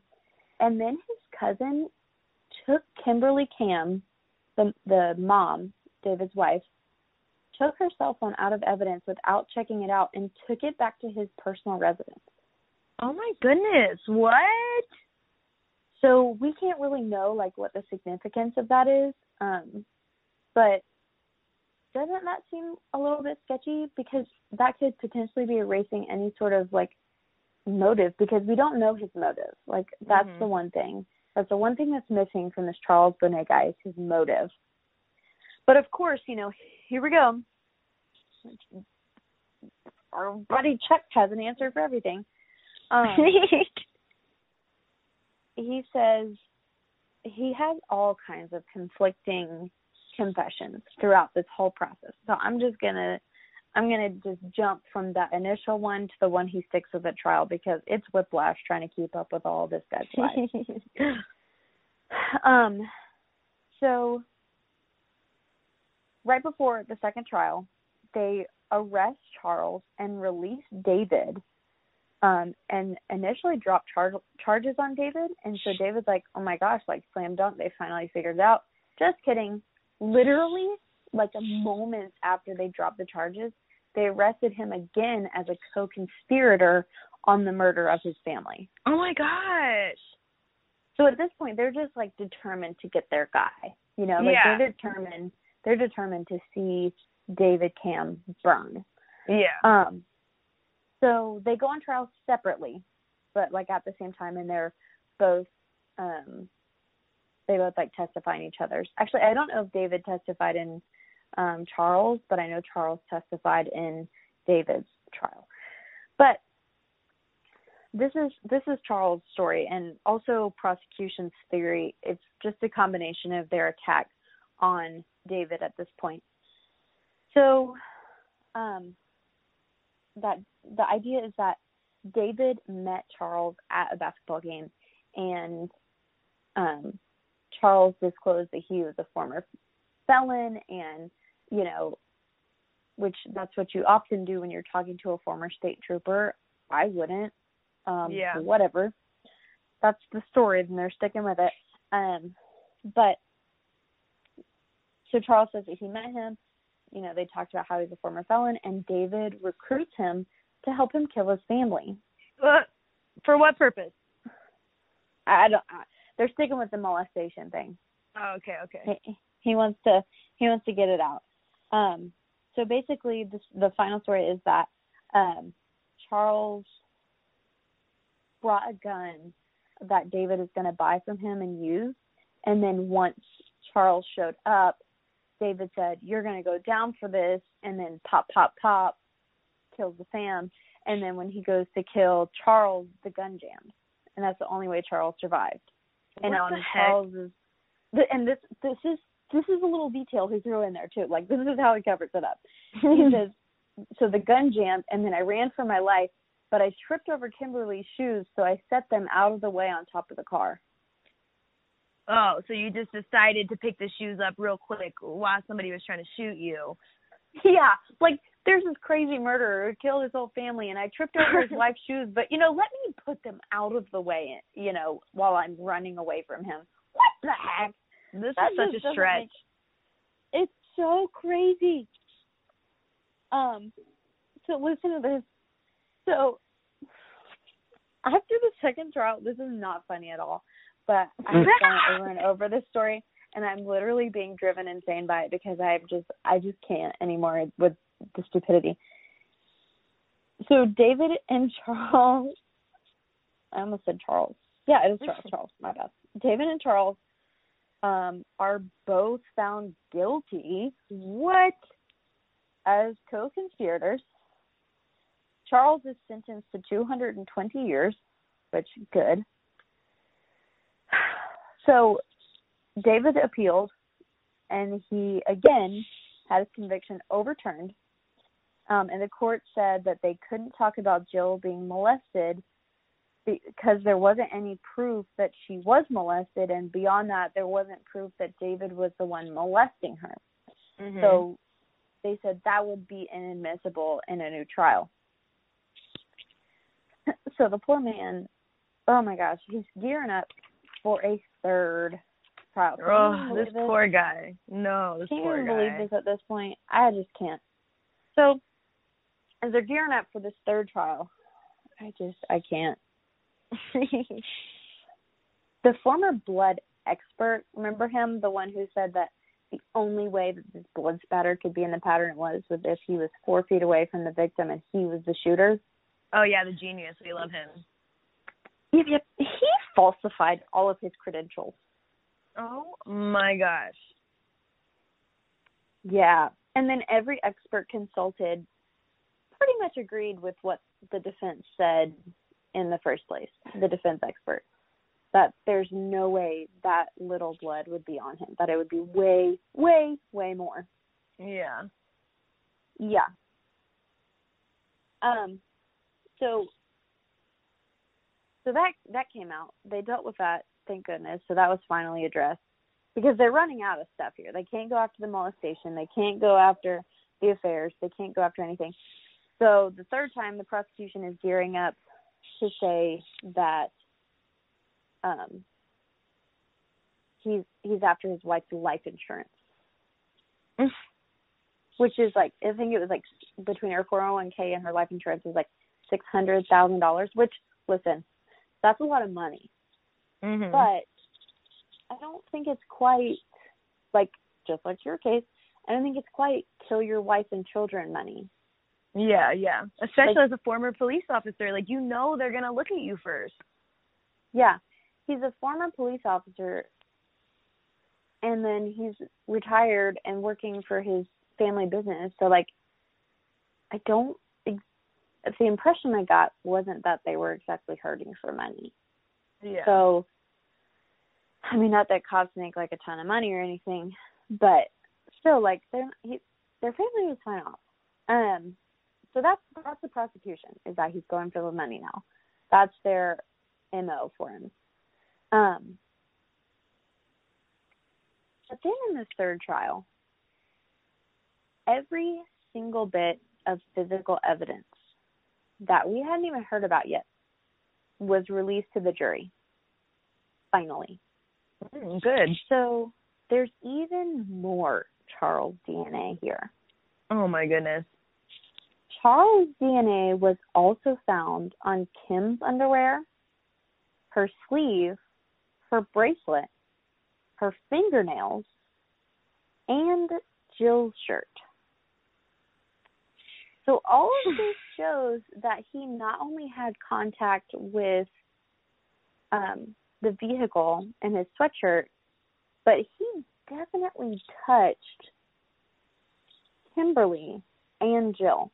Mhm. Like that definitively has him touching both of them. So all of this forensic evidence comes out. The life insurance is a stretch. The jurors, you know, are, I mean, they don't know that obviously, but like the defense is just knocking it out of the park. They're like the prosecution has had three opportunities to portray a scene where David Kim is without a doubt the man who pulled the trigger and murdered his family. And they're failing to do so. So like the, the defense just like knocked it out of the park. I, I might have said the prosecution knocked it out of the park a second ago. That was a misspeak if I did because the prosecution sucks. The defense Mhm. knocked it out of the park. This wonderful, beautiful, like tied up with a nice bow. Like, I mean, at this point, I'm thinking like David Camm's getting ready, to just like hop up, roll out, and then you want to hear what the judge does. Oh no. What? This this corrupt little twinkle. He said he gave the jurors an option that even if they didn't think that David was the one who killed his family, even if they thought he was the one who just might have helped Charles along the way, they'll he'll allow them to have a guilty verdict. Oh my goodness. So like they, They don't have to really just wanted was- him up. Yes, they don't have to believe that he was the one who killed them, but as long as he's a co-conspirator, you know, even if you think he's a little bit, you know, in the wrong, you guys can convict him. But thank Yeah. goodness this jury was not a bunch of ding dongs. Um, they had some brains. Um, they came back um, on October 24th, 2013 Oh my goodness. After 10 hours of deliberation, found him not guilty. So 13 years later, David is a free man. Oh my goodness. This poor guy. He never really even got a chance to cope with all his trauma, I feel like. No, literally 13 years, one month, and four days. Mm. No, actually, four days short short of a month. My math was bad, um, as usual. But he's finally free. Um, so he tried to sue Floyd County and Indiana, um, but was dismissed because they said that they had probable cause to keep trying him, which I think is bogus, especially when the prosecution has come under fire as being one of the worst um like prosecution teams ever. They've been um they've gotten in trouble for errors in investigation, witness tampering, evidence tampering, and so so so so so much more. I mean, obviously, in this case alone, I just it makes me wonder how many other cases were mishandled by this prosecution team. Um, but whatever. But yeah, David failed, uh, or his his suit was dismissed. Um, he collected a little over half a million from his wife's life insurance and 401k. And then you want to hear what happened next? What? Something awful.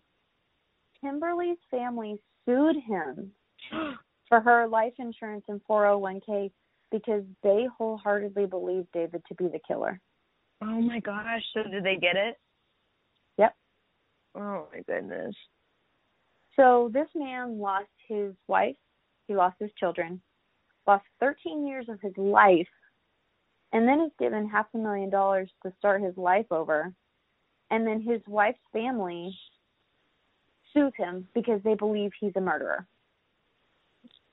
Mm, my goodness, bro. I just want to find David Camm, not to like intrude on his life or anything, but just like, you know, can I bake you some brownies, buddy? Like, right? Do you need a hug? Can I cook you some meals? Can I just? You can come to my family Christmas. You know? Right? Can I do anything? like this poor, poor man. That is so so terrible. Does it say anything about what happened to him after that? No, I didn't look up anything about what his life has been like after. And honestly, I don't think there's much about it because I think he has probably just kept to himself. Yeah, that's so sad, dude. To lose your whole family, go through all of that, and then your wife's family just like hate your guts and like I don't know, but like as that other family, like did you were you just listening to everything the prosecutors were saying or were you actually like looking at the evidence for yourself and being like, no, that doesn't logically make sense, you know? Yeah, I could find from what the family said because I was just devastated by that. I was just like, oh my gosh, that's horrifically sad, and I was also angry at them too. Um, mm-hmm. But they said that um, Jill was a fighter, and if she was being molested, the only way she wouldn't have said anything was if it was her dad. So they just they really believe the whole molestation thing. Ugh. That is so Yeah. awful, man. That poor dude. I wonder what he's doing now. I don't know, but I hope he's got a good life. Like, you know, David Camm, if you ever hear this podcast, you know, I'm worried about you, buddy. I'm worried about you. Please check in. Yeah, man, like we love you. We love We're you. sorry. We know we we know you didn't do it, David. yeah. I'm sorry it took your stupid county 13 years to get you free. Yeah, the same county that you served. Oh man, that's so awful, man. Both of those are just terrible. Like both people being wrongfully convicted of killing their kids. Yeah. And what's really horrific to me is that these horrible legal system failures happen in our country where like it's been created to have this like fair and equal system and like this kind of crap still goes down. And then I think about the countries who they don't really give a frick about a fair trial. Like how much worse it is even there. So like even us who we're supposed to have this fair system and we don't like how bad must be in countries where it's just like, you know what, you stole, you're dead. Right. Yeah, but they're so focused on how many people they can get in there that they don't care about anything else. Yeah. It's just it's all a mess. I mean, when you when you put your trust in people to keep things running, like people fail, people suck. Like ugh, it's horrible. Yeah, people are trash. Um, corrupt people are trash. Corrupt lawyers, cops, judges, everyone. Stop arresting these innocent people. Yeah, it's just it's all bad. That's why I wanted to be a lawyer. I know. I I remember that. I told somebody like yesterday or the day before, I was like we were talking about, you know, jobs and like the law and stuff like that. And I was like, look, like I in another lifetime, like I would be a forensic analyst, but the problem is is like the reason I never went into like any sort of law enforcement or like law in general is like and I'm not saying they're all like this, like obviously that's impossible Right. to say, but I'm just saying like for a majority of it, like there's so much corrupt that like I didn't want to go into that and like try and be forced to try and do something, you know, that I shouldn't for my job title because I wouldn't. So it's like that's why I never did that, and that's why a lot of people don't go into law enforcement or any kind of law in general, you know. yeah. It's all it's just it's a mess. That it is, my girl. Well, you guys, that was our legal system failure episode. I hope that you enjoyed that and maybe learned something. Sorry for any mispronunciations on my end. I'm not very smart. Same here. Well, you guys, We're a thank mess. you. Yeah, we are a mess. We're a hot mess like Ed Kemper. Not that bad. I'm just kidding. I'm just kidding. you need to go to bed. Uh, I definitely need to go to bed. Well, you guys, until the next episode, I don't think Hannah and I, I think we talked and we decided that we're not going to do themes for the next couple episodes because I feel like the themes kind of limit us to stories. Um, Yeah, and I know. come at you with some random stuff. Right, here we go. Pop, pop, pop. Um, yeah. So I think that taking the themes away, at least for a little bit, kind of gives us a bigger field to work with. So the next episode is going to be a rando. Again, though, if you guys have Heck right, if you guys have any requests, like please send them. Like I hate myself. I'm tired. If you guys have any requests, please um, send them over to us on Instagram at Suspect Podcast. Um, and there should be a link in our Instagram bio now where you guys can actually record and send us voice memos. So something Hannah and I was talking about is if any of you listening have any crazy stories that happened to you, your uncle, your aunt, your best friend, mom, dad, whoever, anything close to you that you know the details of that is a crazy story, even if it's not a murder, please go ahead and send them on over to us, whether that's on Instagram or you record that on the voice memo. We would love to hear it and play it on here if you guys send something in. Yeah, do it. Do it. Do it, do it, do it, do it. well, until then, guys. Yeah. This is what Oh, happens man. on Wednesday when you've been working all week. Oh yeah. oh my gosh, I need to be shut up. Okay. yeah. Gosh. Hannah, Thanks for listening, guys. I'm sorry. Hannah with the ab libs. no, guys, thanks so much again for listening. We love you guys. We hope everybody's staying safe. Please be kind. Wash your hands. Wear a mask. Don't cough on anyone. Until next time, bye. Ya. Bye.